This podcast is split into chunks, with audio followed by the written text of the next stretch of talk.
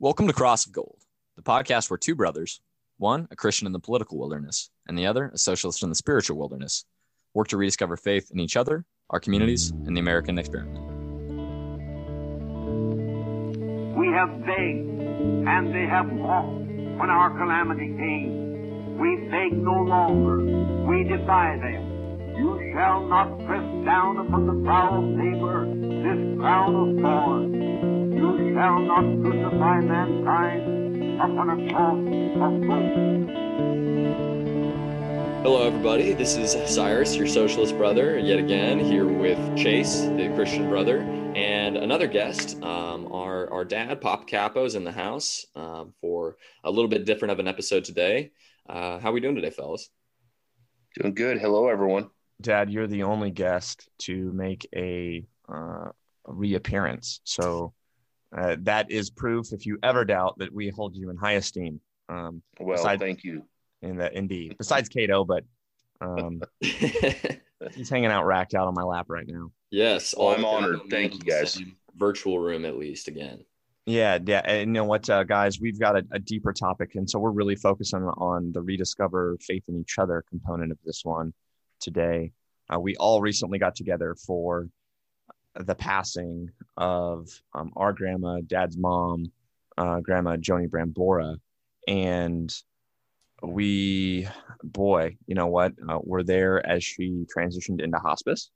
And uh, dad was there the morning she passed. And so, we've had some really good, tough, sad conversations um, the last couple weeks. And so we want to do our best, and it will fall short, but an ode to Grandma Joan, a, a, a person, a character um, who grew up very differently than the, the three of us, and and just about you know 99.99% of people today. Um, and so what we want to do and guys add into this overview but i'd love us to track a little bit of some tell some stories um, of grandma jones upbringing uh, through dad your your upbringing through some of the memories cyrus and i have and, and then maybe um, stand back from those and reflect on lessons learned of her life and life and death because boy um, she left life in a in, in a good way in a tough way. And um, and boy we all love her and and and uh, and miss her but i just think that you know what um, there's Yeah, you know, we we debated uh, even doing this episode, like a lot of episodes we do, it seems, but um, at you know, at the end of the day, it just seemed disingenuous to be thinking about these things and having that at the front of our minds for you know as long as it has been, but not talking about it and talking about something else. And and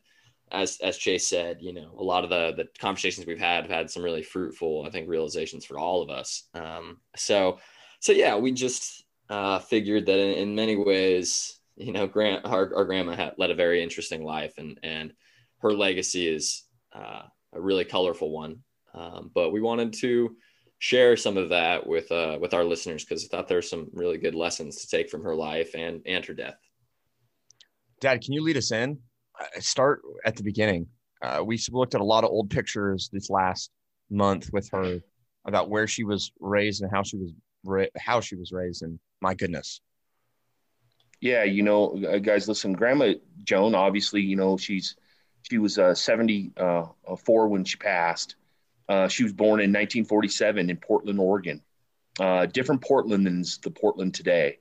uh, I, I would say that, and and from there, you know, um, her her father uh, left uh, my grandmother uh, or her father uh, at a pretty early age. Uh, so she, it was it was my it was my grandma and um, my aunt Suzanne and and my mom, and my grandma ended up marrying um, a, a gentleman uh, named Al Kutsky who lived on the Klamath River in Northern California.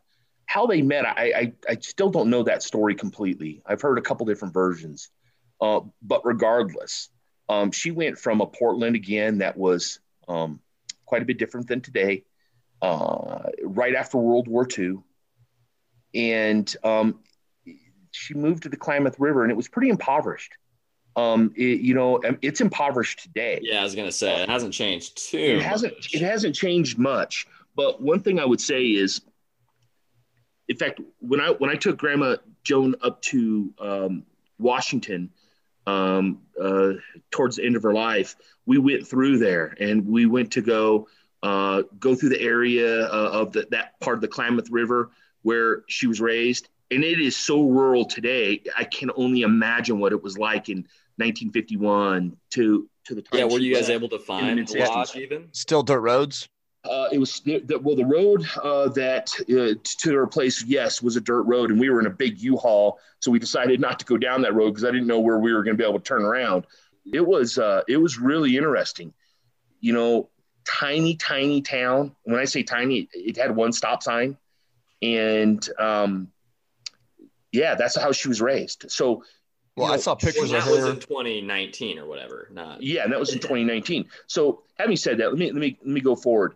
When she was raised, she was raised in that small, tiny, tiny town, and she was, I think, five miles from that town on the Klamath River. And her father and mother ran a hunting and fishing lodge. Um, he was a prominent, a prominent sportsman, um, but the lodge was very rural. In fact, I think when they first got there, it, when she first got there, didn't have electricity um, and uh, that came later. But you know what? They had to be self-reliant. Um, if you wanted uh, meat, Al went out, or my grandmother went out and shot and killed a deer, or whatever it may be, a beaver. y- You name it. That they hunted, they fished. Yeah, I think Um, I remember Grandma telling me she like they would eat have to eat muskrats. Oh yeah, muskrats. Um, they had they had a they had an active garden. Um, and my grandmother canned, uh, preserved. Um, that's how they lived. You know, one of the things that uh, my mom told me I, several times was that they would farm the kids out to go do work. And what, what does that mean? Today, it would be called child abuse. uh, back then, you don't help them pay the bills. So my aunt Suzanne and my mom, and this is when they were like girls, like eight, nine, ten, they would have to get on a bus during harvest season and they would go and then they would go pick strawberries or they would go pick fruit. Um, that's how it was done in that part of the country. Uh, you didn't have migrant labor uh, uh, up there like you would have today, um, or the equipment that you have today. You, you, they literally went as girls to go pick, and they would have quotas they would have to, to hit. I can remember my mom telling me several times that she would just cry because she her fingers were so sore, and Suzanne would have to actually help her fill her quota, uh, fill her basket or fill her bucket, whatever it was, before they could actually go. So, like I said, Back when Uh, we had labor standards. yeah. Hey, they got little hands at getting all those tight places. yeah and you know i mean uh, I, I don't i don't think that's I, I, listen i'm not going to to criticize I, i'm just saying that that was my mom's reality or your Mhm. grandma's reality um, she would before she could go out and play uh, all the girls all the kids would have to go to like get blackberries if blackberries were in season they had to go pick um, blackberries or whatever the fruit was around their house um, and bring back a basket or bring back two baskets before they could go do whatever they were going to go do for the day. I mean, the hell they needed like firewood to like Firewood. warm. um, yeah, it was uh, uh, going and cleaning out the pump house. Um, uh, and we don't got to go into it too much too but you know what being that rural and that's um you know uh, potential for you know different kinds of abuse and that sort of thing as well i can only imagine and so I i, can I, only imagine. I know you know we won't go into it here but a lot of those different stories um you know develop scars and and, and different ways in which she was into her, her later years i think um, yeah, so I think suffice it to say, she was raised rough. yeah she was raised rough and uh, so she went through that um, as part of her childhood and um, you know into her teenage years and then finally she, you know uh, right after she graduated she well took wor- off worth worth mentioning uh, we did see a newspaper clipping you know when she got into high school and was bussed out there she won miss klamath river beauty pageant so you knew She she was meant for big things Yeah. Yes, she was meant for the big city. Meant So for the she big went from city. that. Yeah, she went from that rural environment. And guys, again, I can't even understate or overstate how rural it was Yeah. uh, to Sacramento. Uh, and she, um, And this is uh like mid 60s, yeah? Uh, well, she she was born in '67, so that would have made it. Uh, yeah, she was around. It was like 1965 when she moved to San Francisco, or yeah, I think it was, I think it was 66 or 67. And she went to her first job. She, she settled in Sacramento for a short period of time. And um, uh, her first job was selling hot dogs at a Woolsworth, uh, which are no longer in existence. If but- you are trying to think of where you've heard that before from probably my favorite movie, Oh Brother Where Art Thou, they get, yeah, the guy gets in a fight and says, and stay out of the Woolsworth. that's right. So- Um, and But from she there, did a lot of went- odd jobs, right? Yeah. Oh my gosh, my mom has done so many. She did so many jobs. It was it was uh, Car actually saleswoman. incredible. and- Well, she went from there. She went over to um, back in the day when uh, th- they used to have buses. Used to be a, a popular of uh, uh, mode of transportation. She worked for the Trailways, um, and Trailways was a bus line that, and and they actually had stewardesses, just like the airplanes do um, uh, today. And so she was a stewardess on a Trailsway Trailways bus and uh, she went all up and down California. She she did uh, the stewardship. That's where she met my father. Um, they got married, had me. Um, Well, after, and- go ahead. Go ahead, sorry. I Cyrus. don't mean to interrupt. I was just gonna say, like, she was living in. I'm pretty sure the Mission in San Francisco, like the that district, um, in 1967. Like, you know, Yeah. love the Crazy time. thing. But So- my conversations with her, at least, it wasn't like she was. She, she she was like aware of that, but like it was so much in the background because of how much she was just working. Yeah, that that so uh, in the last hundred years, certainly the top maybe five of cultural moments going on in she's in the epicenter, and uh, she's one of the people that isn't with flags and anything else and, and protesting or, or or attending concerts. She's the person working double shifts at a service counter. Yeah, you know, when you talk to her about that time of her life, she doesn't even mention any of that because she was so focused on working and trying to provide uh, for herself and trying to survive.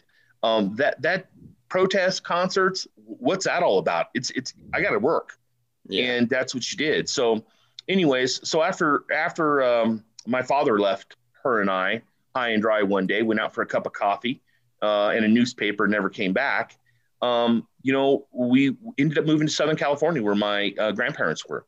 So we were down in Escondido, and that and that kind of uh, we stayed there for pretty much the rest of my childhood in the, Southern California. We we bounced around. Real quick, Dad. Um, uh, just because if I was in high school today and I heard what you just said, I would just almost shake my head in disbelief. It's just it's a lot harder to just disappear today, uh, from you know everything from internet transactions and the predominance of social media and everything else. Like I don't know, it, it would just that that's really hard to imagine, but that um, but that still happens, and it certainly did happen.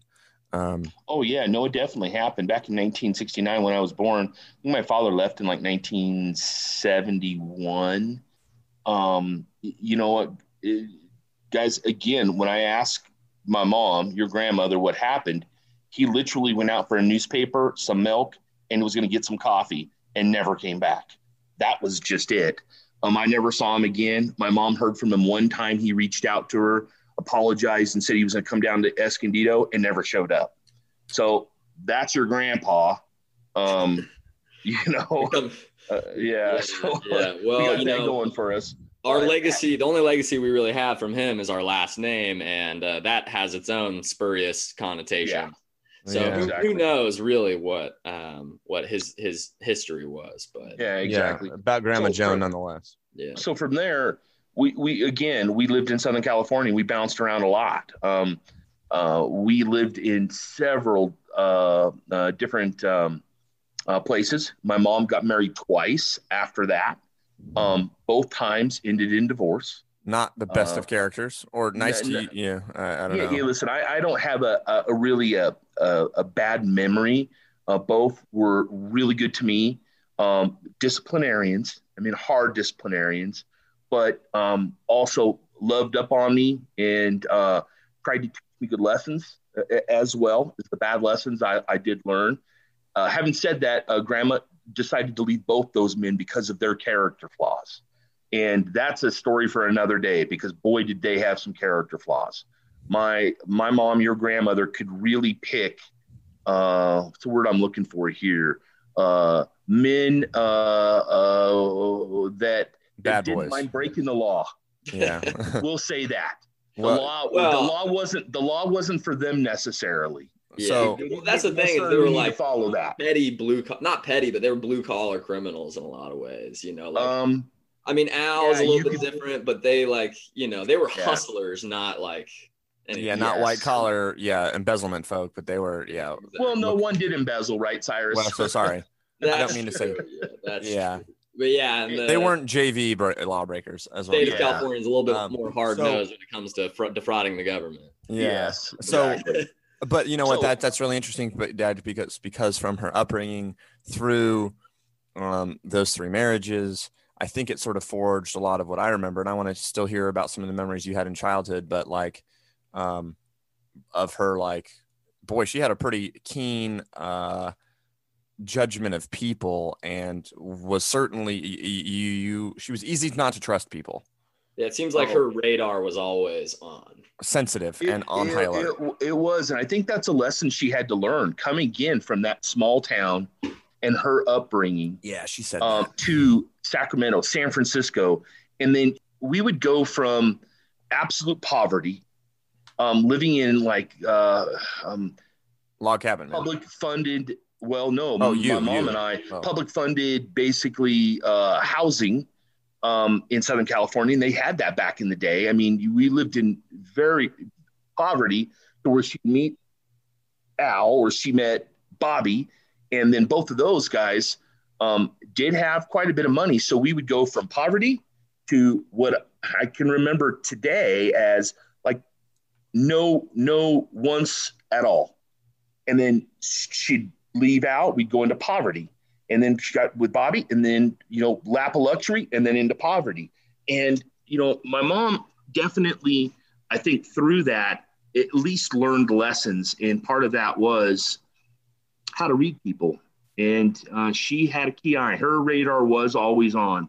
And I think after, especially after Bobby, her third husband, she always looked at people skeptically.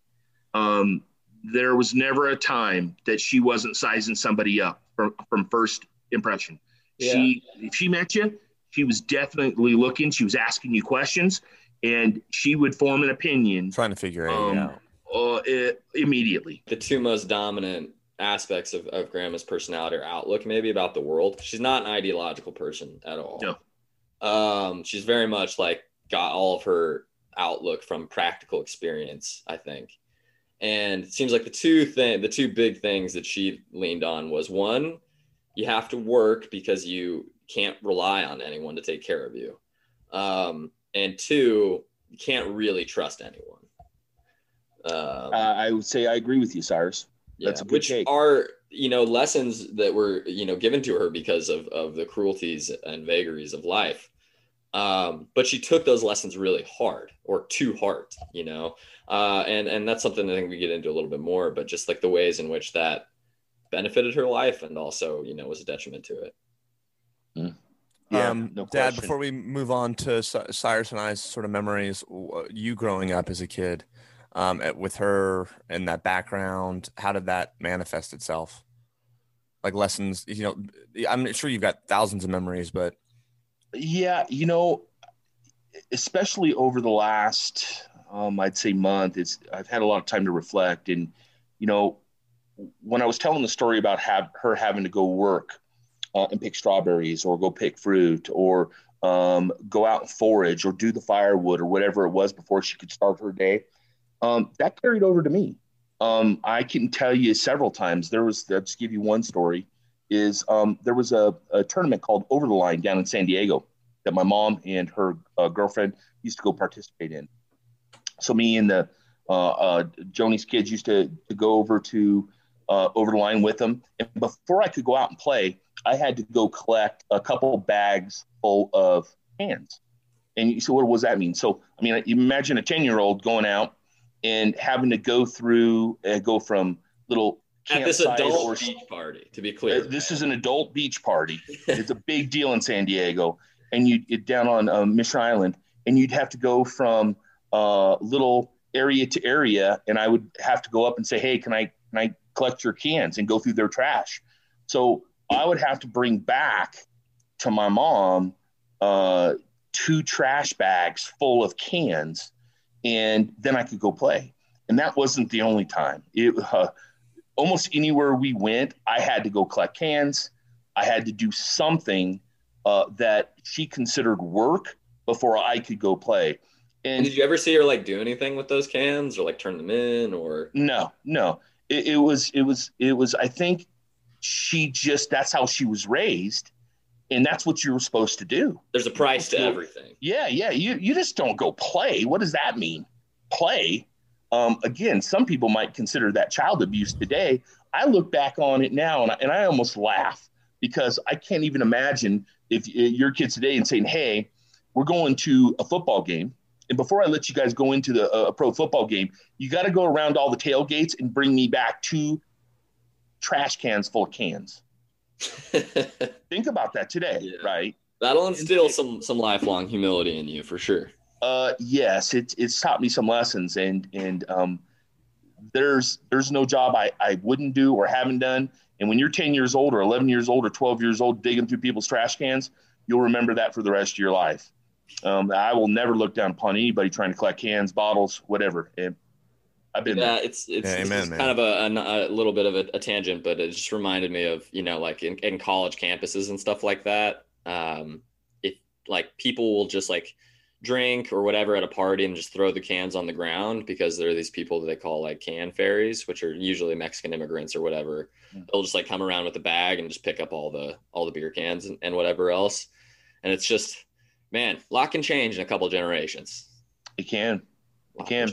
Mm. So why do I tell that? I don't tell that story to say for me. I tell you that that my mom used to have to do that, and her sisters and brothers have to do that as kids, and that's what she knew, and that's what she was trying to teach me. Um, and uh, I would say, uh, all gr- growing up, um, uh, I had to work, um, and uh, I look upon that now very fondly and say, "Hey, listen, I, I learned my work ethic from uh, my mom, and I and I wouldn't I wouldn't take away any of those lessons. Um, they were a little more painful when I was a kid, uh, but but reflecting on them now, I'm glad I learned them. Yeah, I, I grandma, especially you know as, as, she neared the end of her life, you know she life had been had been hard to her and hard to her body, and I think a lot of you know just it, her her whole uh, personage in general. Um, but that's really a testament to the fact that she never stopped working. Um, yeah. And I think that's because she, I mean, maybe we can go into this a little bit about when she moved in with you guys um, and and how what that kind of did to our identity as someone who had always been able to rely on herself. Well, you know guys, a- after, you know, as I got older, um, my mom did all kinds of jobs. Like you had mentioned earlier, she sold cars, she cleaned houses. Well, she cleaned uh, boats like in San Diego boats. for a long time. Yeah, and I mean, but, and don't forget, I, I want to share a story or two about uh, working a swap meet. I mean, she did that for oh, for well, years. She, she, yeah, she did that for the last basically almost half of her life. Um, and I mean, like no, to people who don't know, it's and there are many different kinds of swap meets. It was either big show with you know tens of thousands of people, or it was like, man, she would go t- to earn her money under the table, like go to like a blacktop asphalt, you know, deal, and then sell jewelry. Rose Bowl, know, Long Beach, Kobey Market, San Diego. Yeah. yeah. That was all a 4 a.m. wake up and a yeah know, selling all day in the hot sun sort of situation. Well, you know, uh, let me just tell you when we when we finally got to Riverside, and this was my high school years, my my when I was in eighth grade and ninth grade, my mom was working as a waitress. She was working double shifts. I'm going to school being a knucklehead because you know, there's no parent around but she worked as hard as she could and she realized she was never going to make enough. So she started also cleaning houses on the side, which turned into cleaning model homes. And at that time, Southern California, the Riverside area, the Moreno Valley uh, area was starting to really boom. And she worked. When I guys, when I say she worked seven days a week, that's not an exaggeration. Like I worked, I walked five miles uh, to school each way, both times uphill. Right? Yeah. No, she worked seven days a week, and she started a business, and that business became relatively successful. She just didn't have the business acumen to be able to turn that in to the type of business where she didn't continue to work hard. Um, she worked hard, not smart. Um, and she turned it into where she was, uh, um, I think at one year she they cleaned like 5,000 model home, not model Wow. homes, but the new homes. So she cleaned the model And homes. she had like one or two employees. Oh right? yeah, that's it. and so my mom was the workhorse, and people would help her, including myself, because I was getting no free ride, and she'd let me know that. Uh, you want to live in this house? I know you're 13, but you got to work. Well, So- you can crouch down lower than I can. You're built for the floors. Yeah, it, it, it, exactly. So, and and again, I don't I don't look back on that time with pity. I I look back now and go, gosh, I wish she just had a little bit more um, of like the business acumen or someone to have helped her. She could have turned that into an unbelievable business. Well, she's she burnt out so hard uh, from working seven days a week for years, guys, years. Um, there was no going to football games or doing any of that with, with the things I was participating in because she was trying to provide. Because remember, again, when I said when we moved to Riverside, when I moved to Riverside in eighth and ninth grade, we didn't have a refrigerator. We, she had just enough money to um, get us rent, but food, but we lived out of an ice box or an ice chest. So it was about buying ice every day, and it's yeah, almost things like, like, healthcare. That's like you know, Oh yeah, so please. peripheral. that- it's not even yeah. not even possible. and she, she it made her feel really bad that she didn't ha- she couldn't provide all that but she put a roof over our head she gave us food and you know there was some some security there having said that once she started cleaning the houses and building that up you know what here comes a refrigerator here comes tv she she really um uh, Yeah, took pride in you being know able what? to provide absolutly. That's one thing. Uh, But through my memory, out. through my memory of her, she loved giving gifts. You know, even when she Oh. didn't have money, she giving a gift like, you know, she really took a war against your like, you know, a recent obsession the last couple of years, Dad, of like, we, you know, we anti-materialism. Let's just give each other time and experiences. She thought that was heresy, damn heresy. Yeah, You there- know what I that mean? was that was never an option for her, and that's that's why I didn't even really push it with her because I was like, you know, she's gonna. My gift to her is letting her give me a gift. God Yeah. bless you, Cyrus. yeah, Yeah. I'm. What can I say? I'm a giver. I'm a yeah you are. You're a team player for sure. So okay dad so so we want to um we could do this all day uh drive through. So um man and so we know she moved to hawaii. She moved back. Um she moved back to hawaii. She moved back. Yeah and, and just hustling. Um Yeah. the business i think she she gave it up and and then you know what and eventually i i have some early memories of her but i want you to connect those those years. Yeah. Well, uh, you know, uh, you know, guys. Once you moved back uh, the final time, uh, it was really when Chase, you were uh, very small, and Cyrus, you were very, very, very small, and that was kind of the uh, time she really w- wanted to be around mom and I, you two boys, and be part of family. She moved back to Riverside. well she lived with From us for a little while Yeah, she did. She lived with us for a little while. I always invited her to live with us if she wanted. yeah Um, but but but grandma wanted her independence. Um, and again, she started waiting tables, uh, doing odd jobs, and then she got into the jewelry business, where she hustled, scrimped, saved, went to uh, thrift stores, went to garage sales, and she started building up this jewelry uh, business that she she did the rest of her life. so just From in there, a sentence or two, maybe you can just tell people how much inventory she really still has and is and is given. Well, I, don't want to get into all that, but what I would say is this: my mom was a collector. Your grandma was a collector. She loved what she did. It was her passion. Her retirement So plan found- too. she- yeah, it was her retirement plan. It was her passion in life, and it was it was a, a job that was she was able to at that point. Um, Well, she enjoyed it. Like going to a thrift store, buying it wasn't a, as hard as all the jobs she does. yeah, Oh, buying yeah. a bag of five dollar jewelry and then finding six pieces in it for fifty bucks each. Oh yeah, She loved yeah, that. jackpot. So that was like her. Um, that was her passion, and she did was a hustler. until she- She was Oh. a hustler. And then, you know, and that it gets into like some of the things I remember working swap meets with her. And I, I guess I end up contextualize it later, dad, when you asking her, like trying to help and like, okay, well, can we put some prices on these pieces of jewelry? And she was adamantly against that. And I would watch her sell jewelry, walk around because, you know, some, some of those days were long and that was just me complaining. Um, but she would always have a price per the person. Uh, is that what your guys' experiences were? Uh, for me, yeah, and and I know somebody else had said this. and I don't know who it was, but so for lack of a better way of saying it, she basically didn't want to put prices on there. I told her it's going to make it easier, mom, and she says, "No, you don't understand. This piece of jewelry, some people will pay ten dollars for it, but some people will pay fifty dollars for it. So I always want to. I always want to talk to who the customer is. I have my bottom line price." But if somebody wants to pay fifty dollars for it, Not then I would like to let them. I'm not going to stop them. And and you know what? It would be funny though because also she had that bottom line price. I can't tell you how many times I went and helped her, just especially if she got older. And somebody would say, "Hey, uh, what's what's the price?" And she'd say fifteen dollars. And they say, "Would you give it to me for five? And her response, she wouldn't even dicker at that point. Her response would be, "Keep walking." Just didn't have time. I'd be like, "What?" She says, "Keep walking." The person's like, "No, no, no." She goes, "Keep walking. I don't want to sell it to you." I mean, that's how Grandma Joan was. You know what I mean? yeah, um, didn't have knew. time for. So uh, she, well, yeah, basically, she knew that she, she just wasn't going to go down. She had her bottom price. That's what it was. She wasn't going to dicker.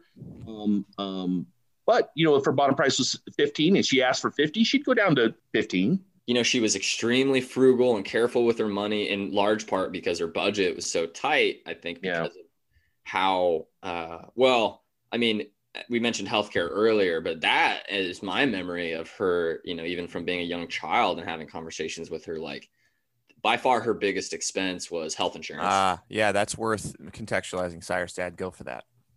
Well, I think that the two things that guided Grandma in the back half of her life were two things: a roof over her head and health insurance. And I mean, really, with health insurance in particular, um, there was times that we, when she was kind of hitting some hard times in Southern California, I said, "Why don't you come live with us up in Eagle?" Because we didn't have a lot of extra money to be able to send. We just didn't. Idaho. Um, And uh, she says, I can't. Uh, I have to have Kaiser. She was so stuck on having Kaiser and that insurance. And paid she- upwards of like 900 a month for it which was like a huge expense for her like she didn't have Oh, like, yeah. at times a car well, yeah, yeah, she I lived, think- she lived on a houseboat because without like plumbing, because Yeah. that was her main expense. Was Yeah. Yeah. So Uh, cool that. Uh, She, but you know what that healthcare i mean she got like shots in her vocal cords so she could continue to talk and so and then she always wanted to have a safety net in case you know she did get cancer and uh, as she did Yeah. so Well, and it ended up working out for her because that's the thing about Kaiser is they're you know super high monthly uh, premium, um, but very little in the uh, deductible and copay, um, which Yep. did serve her at, you know at the end of her life, but really really dominated her her financial decisions. I feel like at least for most of my my childhood, and that's because she had that specific condition that really only Kaiser offered regular tr- or i- i- inexpensive treatments for if you had insurance, which is the Yeah. shots in her vocal cords.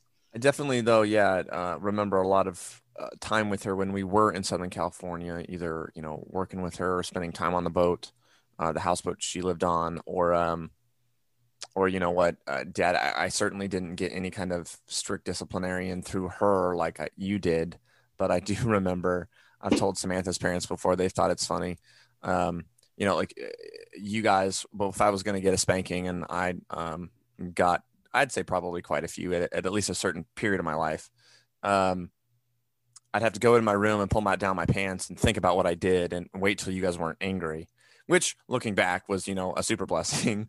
Uh, but when she was there and I was, you know, pants around my ankles and she came in to check on me, I decided to uh, try and um, solicit uh, her support uh, for my cause and try to get her to go talk to you and mom about how I was really a good boy and that you know I might have just made a mistake or something like that. And um, man, I went into it hard, like foolishly thinking like I could probably convince her, and then you know she let me do it to the point of just listening, um, which is not also a Grandma Joan trait. She she'd cut you off if she had something to say, and then um, and then she, you know what uh, she started walking towards the door and turned on her heel and just said, uh, uh well, like I'd heard uh, you know a few other times, but um, you know your mom and dad spoil you. They don't discipline you hard enough beat his ass, Chris. and I, I, still remember going, Nana, no. you know, that is funny though, because I really don't remember her disciplining us in a physical way at all. No, I mean it was yeah, her was chastising like mom and dad for not doing it. As enough. like this is your responsibility. I'm just gonna give my take on it. Yeah, yeah, yeah it was definitely was increased the frequency and intensity. Yeah. yeah. Uh, you know, the and, and, and, you know, with the uh, spanking, uh, you know, that's how grandma was raised. That's uh, what she did with me. Um, I don't know how she was raised exactly. I mean, she never went into all the stories, but I know she was disciplined uh, with, with belt switches. Um, but grandma with me would use frying pan, hang whatever, whatever that was close. Um, and we tried not to, to do that like my mom did, but um, she definitely always said we were too easy on you boys. Um, she loved you guys to death, but she wanted you to be good, and that was her way, I think, of uh, uh, saying, "Hey, you need to discipline them so they're not problems in society, or they they you're teaching them lessons." And and uh, yeah, yeah, I think by many comparison, times, you know. many times she's like, "You're too, you're spoiling those kids. They're spoiled rotten." but then she'd go straight and buy you guys a bunch of stuff and spoil you. So I'm like, oh my gosh. Yeah, she she didn't have a lot of money, but whenever we would go visit her in San Diego, it was you know uh, SeaWorld and uh, Balboa and definitely Mission, Mission Bay. Bay. Yeah, I mean all that stuff was. She didn't even really think about it. Um, you know, she'd get us in and out and all the goodies. Um, yeah. She she definitely.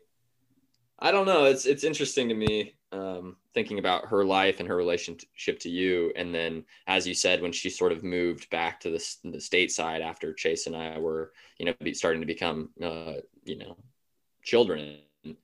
Um, but you know, almost above everything, she was extreme. I feel like extremely dedicated to us, um, and really, you know, that seemed to be almost in many ways the focal point of her life. After after that was me and Chase. Uh, I would agree. Uh, that's that's what is a little bit sad, especially in our society today, where we just couldn't all be together. You know, because um, she loved you boys so much, and she, she, I think she wished she could have been a bigger part of your life, just being closer, if nothing else, just to be there and watch. You know, be the fly on the wall. Maybe that's a good opportunity to to talk about sort of the end of her her life. Yeah, I was about to say. Yeah, I had a, a you know the opportunity before the pandemic um, to spend a couple months down there with her when she started to you know take it more of a turn for the worse in 2020. And more than anything, it just made me you know it was I'm really glad I got to spend that time with her. Um, I don't know. It, it, she was living in a care home at the time, and there was a lot of elderly people there who were, you know, not in the best straits, and there were very few visitors um, at that place. And it, it just was a real reminder of how once someone in the society loses their quote unquote value, their ability to contribute economically to the, the, the society, they're just at best an afterthought and at worst just completely deserted. Yeah. But I'm I'm grateful, you know, because of your hard work and the mean, you know, you you had some means and that was able to help take care of her and then we was able to enable us to be able to spend time with her which you know is not something that especially over these last couple of years that yeah. her sister suzanne and buzz or you know uh, spending visiting her last bit was was definitely a, a godsend. Um i'm grateful that within this last week or two uh, we were able to introduce her to cato just because I mean she was almost nonverbal by the time you know we showed up. And man, if you could have plugged a spark plug in her, that was it. um, her getting to hold and see great grandson, which is pretty cool. Um, which is amazing in ways because it's not like she, I mean, in her head, she must have known that she wasn't able. This was it. This is the only time she's going to spend with Cato. Um, but I think it was, if anything, a reminder that, like, in ways, like, you know, she's to live on at least through him. Um, and I think that's sort of one of her obsessions a little bit towards the end of her life, especially. I mean, she was terminal basically for like seven years, if I'm not mistaken, right? I mean, yeah, she yep. outlived her life expectancy by like over six years. Yeah. Um, in, in, hardcore stage four, hardcore chemo. That setting. whole time. Right. Um, she, but, and that was uh, one, a testament to her like desire to keep living. Like she loved living and for reasons like, you know, seeing Cato, which I know she wanted to see, you know, our, our children and that sort of thing um, and also just I think too because of a, a almost paralyzing fear of, of death. Um, yeah, you know, I, I didn't say this to her um when i you know we had the opportunity to do one-on-one with her like the night or two before she passed but her grit and desire to survive is something that uh, i forget because I mean, all my needs are met. I get food and water and shelter. Yeah. And therefore, I am entitled with other freaking problems, like getting into too long of a line at Costco, right? Or being late to something because, you know, I misprioritize my time. Survival um, is very low on our your list. It is, and then that's something that, like, you know, what, Dad, even or uh, just that humility that comes with survival, right? Like the humility that's willing to dig through trash or something like that that's that that the humility of survival. Mm. If, if in some ways I want to be able to to pass on from her because it was a defining characteristic to her last. And Cyrus, you said it was mirrored by like a pretty uh, significant, deep fear of death, but also one in which, and um, it, uh, you know, something to keep her fighting on. And so, yeah, I, I, I want to talk a little bit about that and sort of our time with her in the final, you know, years. Yeah, Dad. Specifically, I'm a little curious about uh, your reflections um, at towards you know, especially in those last months of her life. I know you got to spend some time with her alone that we didn't um, before she started to sort of lose her her verbalization. Uh, and you know, I know it's you you talk with her more than anyone. You know, every day on the phone, pretty much, um, unless she didn't didn't feel up to talking. But I know you always tried. Uh, what were some of those conversations like, or if you feel comfortable sharing some of them? Yeah, listen, I, I, I don't mind sharing. He's, grandma, my mom did not want to talk about death.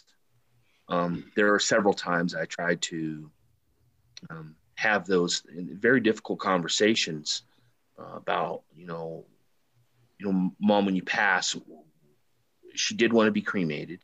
Where do you want your ashes spread? Um, thing, things of that nature. And she just absolutely didn't want to talk about it because I think it, it, it was really at that point, if she was to talk about that, then she'd be admitting defeat. And her whole mindset, and that's how she was her whole life, is I need to stay focused on the goal. I'm going to live. I'm fighting this. I can't talk about where I'm going to be buried or where I want my ashes spread because at that point, I'm kind of giving, I think in her mind, she was giving up. Yeah. Um, but you know, and to her credit, maybe that is what kept her alive that long. You know, it, it, may be even in the even in the last week when I got there that uh, the the week before she passed, um, there was a couple things I wanted to talk about, and you know, talk about the afterlife. What were her thoughts? And and and she just did not want to talk about it at that time. She just says, "I'm not dying."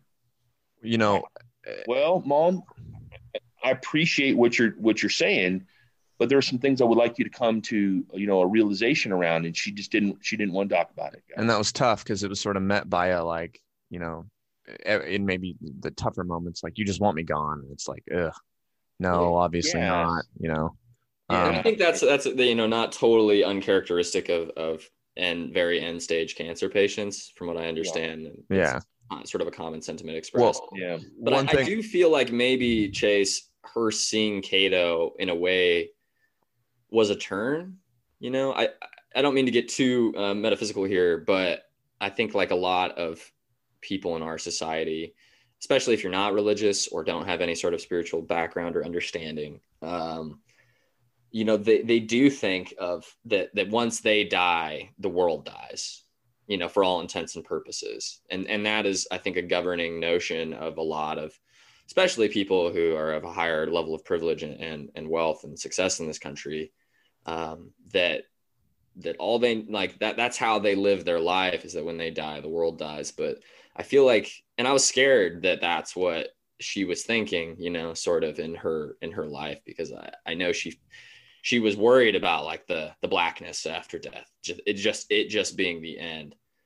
But I, I don't know maybe i'm projecting here but i do feel like when she saw cato and like saw like the future in him you know he, a he was a he's a reminder that like things do go on and that like she will be a part of that in, in a meaningful way um and i think that's part of why we want to do this episode but you know that's to me i, I feel like her seeing Cato was uh, it, it provided her some relief. Um and maybe maybe that's just my own um, like i said projection or, or trying to help me rationalize it but i hope i hope that did a little bit.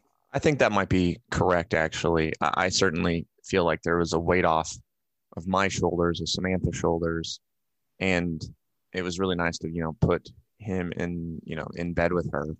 Um, you know, one thing that it's worth also talking about. It was before COVID, but she'd you know dislocated her hip a few times, and she was going under, and the doctor had recommended not even doing the anesthesia or stuff like this, right? Because she could die on the table. And she was, of course, like f that noise. Like we're to go with whatever's to give me the longest longevity, even if it's a higher risk.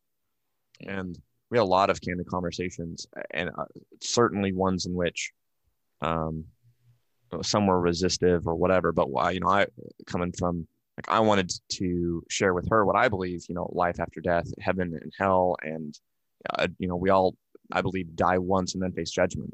And um, and I, I had probably two or three conversations with her uh, Samantha was a part of that really shined through all that. And so it was a little while ago, but what gives me hope for her is that um, one of the conversations right before she went in, on, in on, under anesthesia, like the night or two before, she had sounded like she had broken through any kinds of clouds and was like, you know what, Chase, like I've accepted God's forgiveness. I've asked for it. I, I you know, I, I'm completely at peace with God. Like, yes, I believe in Jesus, and I and I and I'm gonna I'm I'm okay if He chooses to take me. I'm gonna go be with Him. And I just remember like because that was so not her, going like, "Whoa, grandma!" Like, praise God.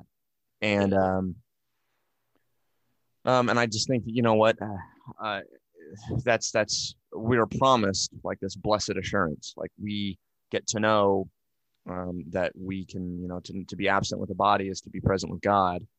But you know what? Um, obviously, the trials, the experiences, or the scars in our life, and sort of her just time and immaturity and belief, like you know what I mean. So it wasn't able to grab onto those promises um, of her faith, and so you know what? Um, I have a hope that you know it says that if you, uh, Dad, I was reading the scripture with you um, in Corinthians, I think it's First Corinthians three, just that like you know what if we can build our entire life on, um, we can build our entire life and it'll all be exposed to fire at death and at judgment.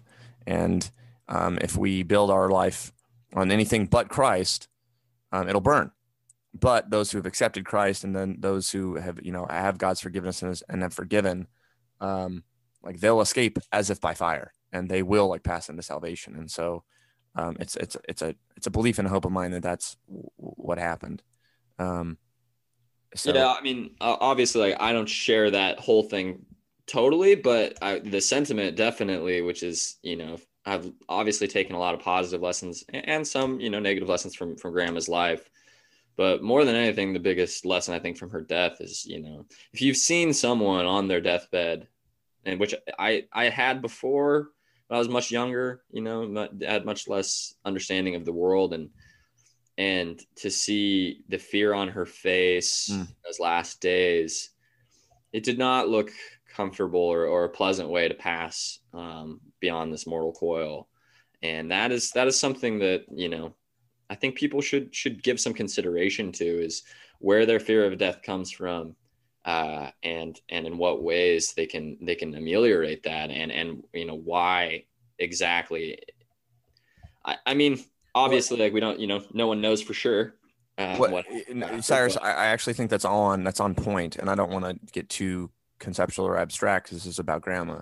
But Yeah. even in like very um, new age books, you know, like what I would consider a postmodern Western like existential uh, book, eh, very faddish, the subtle art of not giving a fuck, right? Um, and it's basically you know your your number of Fs, we'll say, are are are limited. And so it's it's actually a really good book, very practical, but it's based on that philosophy. And he says like a lot of that prioritization of what you should care about, what you should prioritize, what you should give value to, is largely shaped by death.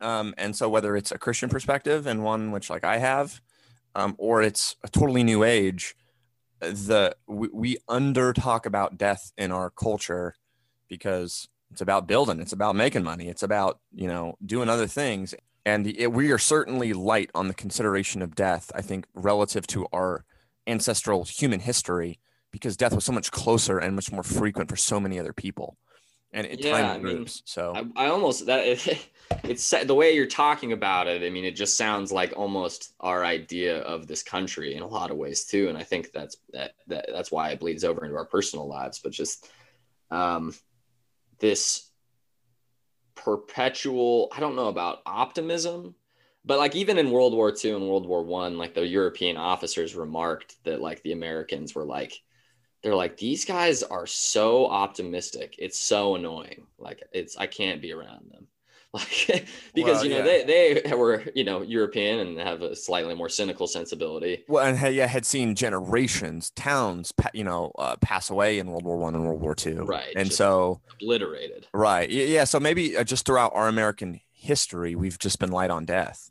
And I, I, I say again, even American history, like sort of like that's when the world history began. but uh, but clearly, you know, we're we're we're the young kid on the block. So So what are you saying? It didn't? yeah, we, we've been spared by like more than any other place in the world um, the worst of the 20th century um, you know all, Yeah. all of the things that dominated our, our conception of the 20th century for world powers, Those that's right. positive bright spots you know like our Yeah. biggest points of pride are world war ii whereas i feel like everyone else is like i mean there's a pride there but there's also a real understanding of the sacrifice Um, well, then you know what, guys? Uh, Maybe we we turn around and just share at least one thing. Uh, there's many more for each one of us. I, I- I'll lead off that I, I remember and appreciate, and specifically, I want to teach Cato uh, about grandma. And I said it was like that survival mentality. It's also a self reliance, and it's a um, you know reason we got gas and water in the house and i'm to stock up even more because i want it to be like hey we have these because we we you know our family didn't always have these and it's really important to have backups and reserves and these sorts of things because um, you know grandma was very quick to say like you know point out people relying on the government or whatever you know they couldn't fend for themselves is really what she would say. Um, and so and as- well as to you know uh, now that i've got some the means teach more about myself how to hunt and, and cato and, and those sort of things. Um, survival skills. survival skills and um, and do it with with a purpose. There's other things that you guys might say but that, that's the one thing i want, I want to call out. No, that's a good one. I definitely think that's true, and something I've taken too. Um, I would say for me, you know, Grandma was a member of the underclass and the working class her whole life, um, and she, hardcore working class. Hardcore working class, um, both in affect and in in actual life experience. Um, and uh, to me, that like was both like for someone in her position, having been born in an extremely backwoods part of the part of the country, um, and being willing to go to Sacramento and San Francisco. You know, a lot of our own personal conversations between her and I were about taking control over your own life um, and not letting other the actions of other people or the opinions of other people or whatever else uh, dominate what you do decide to do.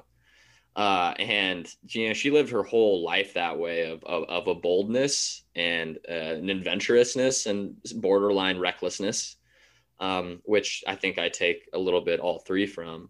Um, but that willingness to engage with the world on its own terms and you know put your own like personal safety you know maybe secondary or, or tertiary behind uh the just a desire to gain more out of life to get more out of it. You know she i didn't know her in her younger days. I've seen pictures and heard stories and stuff like that of of you know what i feel like is for someone who works seven days a week but would still have like a zest for life in the way that she did uh, is is I think a testament to I don't know just her the the dynamism of her, her spirit. And and I hope that I have some of that in me.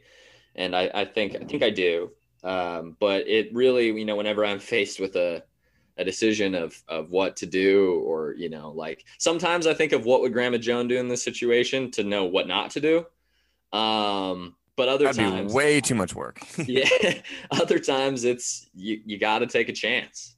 Um, at the end of the day like you don't I, re- I remember during some very tough times in my life having conversations with her where she just was you know explaining that you that you can't plan for anything i mean i think that's what her life was like was a bunch of best laid plans that didn't you know come to fruition in the ways that she thought they would um, but that also gave her a little bit more of a flexibility in the way she she did her life. So, so that I mean, there's other things too, um, street smarts amongst other things. Maybe Dow get into some of that, but you know that that's something that has always stayed with me and, and really factors into a lot of the decisions I make. It, Cyrus, I, I just hear a lot of the things we spoke about in our Ecclesiastes. It's you know all smoke or vapor. Um, just I don't know. I've been thinking about that particular conversation we had a lot. Yeah. In relation to this one. Yeah. Yeah. Me too. Um, I mean, she embodied a lot of uh, like sort of essential and ancient wisdom in ways. Um, but that I don't know. It served her well in some cases and didn't in others. But I, I her life, if anything, her legacy for me is that like using her life as a roadmap or like a guidebook to uh, see when or to decide how I should how I should act when I'm encountered with certain situations. Hmm. I think for me, you know, definitely self reliance. Uh, my mom, uh, she, she only accepted a few gifts or help from uh, family, and um, that that that also is something I learned and that will always carry on. Um, like for instance, uh, Suzanne and Buzz, uh, her sister and, and brother-in-law, really um, uh, were, were, there uh, for my mom, your grandma, and uh, so I, I did learn self-reliance, but I also learned the importance of family. When when you need help, um, that's who you can rely on, or you should be able to rely on and um, she helped mom and I. It's probably the only people that ever really helped us uh, was was my mom uh, in a in a couple situations. We tried to repay it as best we could, um, so that will always stick with me. Um, you know the street smarts. You mentioned that. Uh, I think both Chase and Cyrus, you guys both mentioned that. And yeah, and you know what? Learning from your mistakes, learning to size people up, um, understand what their motivations are. Um, um, you know, t- trusting your um, first impression, that gut feeling you get about somebody. I can't tell you how many times my mom had, had told me stories of she didn't trust it, you know, especially when she was younger or earlier in her life, and how she came to regret that. Yeah, it seems like grandma was like, in some ways, all instinct. You know, she it was instinct, and she when she didn't trust her instinct and she didn't act on her instinct, it always turned out bad. And she would share those stories with me. Yeah. So now today it, it's it's even the same way where that's instinct for me. And and I've and I've and I've learned those lessons and I'm going to carry that on. And I hope Chase that you or Cyrus at some point with kids, especially with Cato, that you you pass that on. You know, that's not a bad thing to trust your instinct.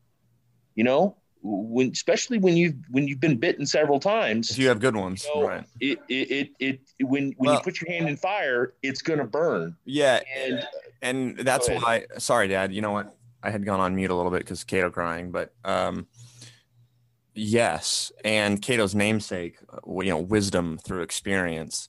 That's why, uh, not just for this conversation, but a lot of our offline ones where we get in like the gritty details of some lessons learned from a life Yeah. hard lived.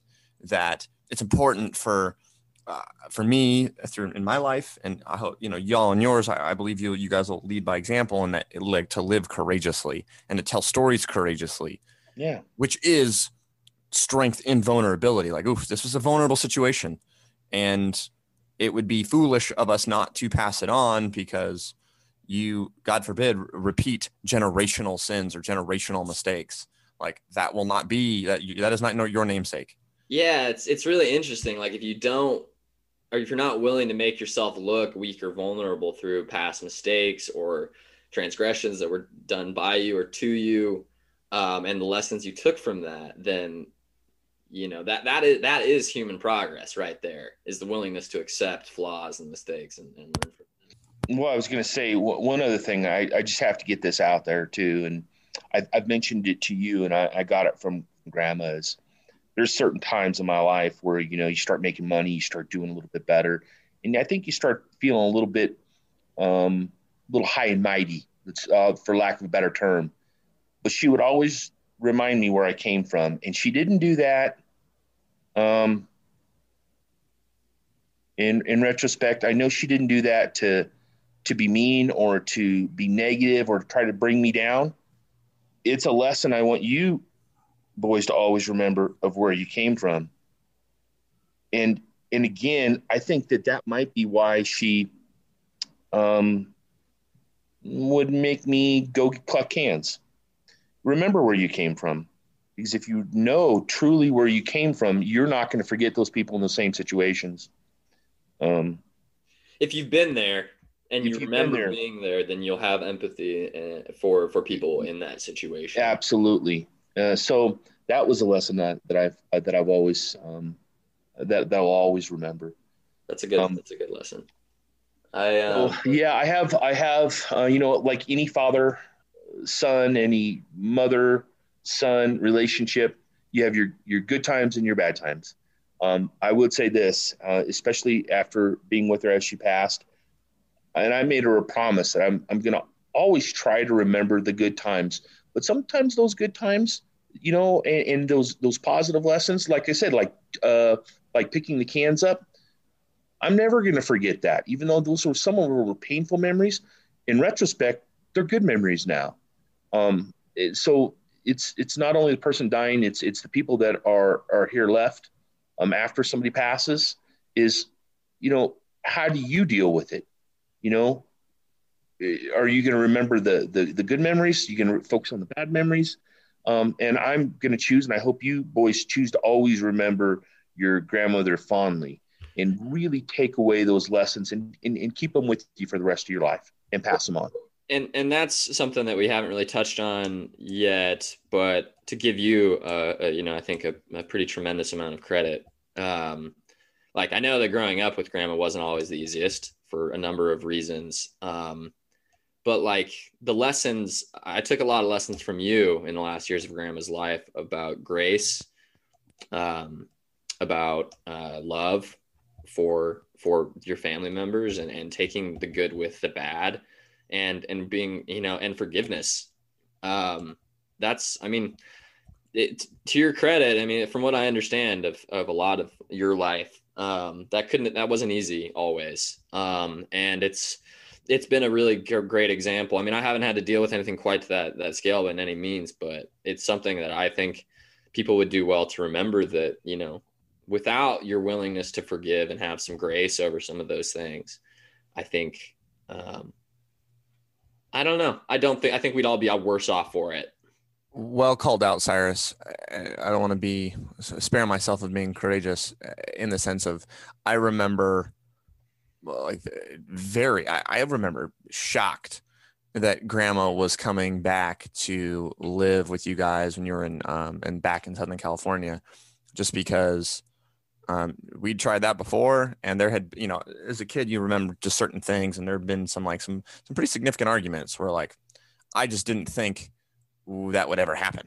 Um, but you know, uh, yeah, Dad, you you know making sure that she was taken care of um, was more than I expected. Put it that way, not as a you know a call on your character, but just as in remembering past situations, going like, oh man, like she ain't gonna never gonna you know that that never gonna my parents will never let him live with her. Yeah, Whatever. so many people in that situation would have just put them in a home, left them to the state or whatever else. And I just I know it wasn't always easy for you or mom, um, but I think it was it was the right thing to do, and I think it it, it definitely kept her going. Um, and you know that value, as much as sometimes we were curious about her desire to go on through all the pain and suffering she was enduring during that time. I don't know. It's hard to say she wasn't right to do that based off of some of the valuable time I've got to spend with her and the conversations mm-hmm. we've got to have because of that extension of life. So I appreciate that is, is what I want to say. Well, thanks, uh, gentlemen. I, I have to tell you, I, I, I have to give credit to God this is this is my opinion, and I think God has worked in my life, and I think God worked in Grandma Joanie's life. And um, when it gets down to forgiveness, I really the the older I've gotten, and the well, I would just say I'll say it this way: I tried the best I could uh, to love uh, grandma the way that I know God loves me, and that's really through forgiveness and trying to look at uh, grandma uh, in a very positive light. And um, again, I always will until the day I die, simply because um, God loves us. Says we should love our parents. Um, I mean, having respect for your elders isn't about just because they're older than you. It's because yeah. they've contributed to the world you're living in for their whole life. And and they have seen things that you haven't and they've endured things that you haven't. And yeah. I think that's I don't know. That wasn't really ever made clear to me or made real to me until these last few years. So I hope that this episode was a good tribute to grandma and a fitting one. And I. I think it was. Um, and, you know, I hope that we remember these lessons in the next. Yeah, I got to say this, and this is going to date this episode, but grandma died in the age of COVID. And none of us could go see her because she was in manor care up in, in this um, uh, elderly care center, and and I, I don't blame them for restricting visitors. Not saying that, but there really weren't any visitors allowed. They allowed us to go see her because she went on to hospice, and um, so we got to spend a week with her um, at the end of her life. But one of the nurses also said to me uh, that she had seen, you know, seven or eight people in the last six months die, and they died without a visitor for the last anywhere from six months to a year. Um, no visitors. They sat there and they died alone. I only say that to say that you know there's a lot of people out there um, that that uh, in the last year have died um, absolutely alone, and it's it's it's heartbreaking, really.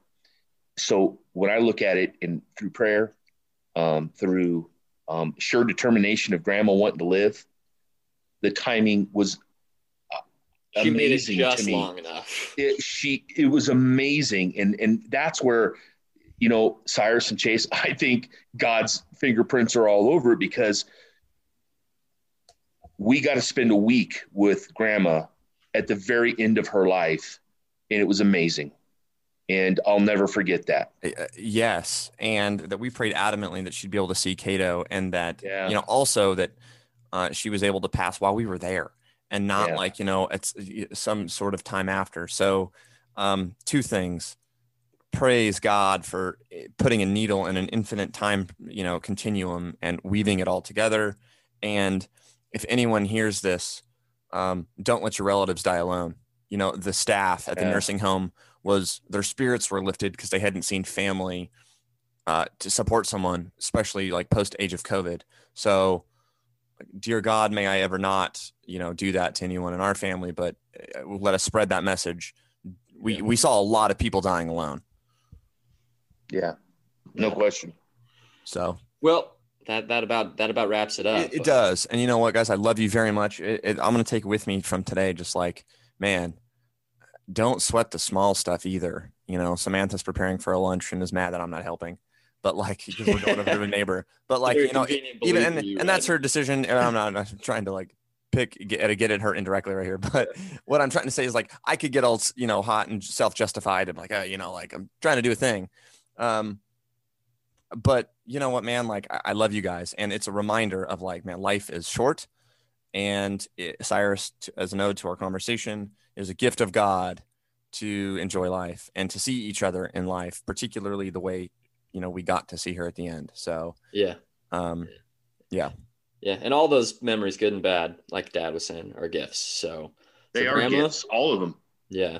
Grandma, we love you. Um, you're with us still. And uh, I hope, you know, people didn't find this too navel gazing or, or personal, but I, I think it's lessons that everyone can take from. So, and it's, it revolves around a lot of the stuff we talk about here. So dad, thanks for coming on and, and being Yeah. willing to share us. It made it, made it a lot better. Well, thanks, uh, guys. I love you guys. Love uh, my mom. Yeah. Love you too. this is Love I'm glad you included me. but principles are eternal. And this has been a contest over a principle. In this contest, brother has been arrayed against brother, father against son. It is for these that we speak. We do not come as aggressors. Our war is not a war of conquest. We are fighting in defense of our homes, our families, and posterity. This has been Cross of Gold. Thank you for listening. Uh, I'd like to thank Sant Invictus for producing our intro and outro songs, and uh, look forward to seeing you next time.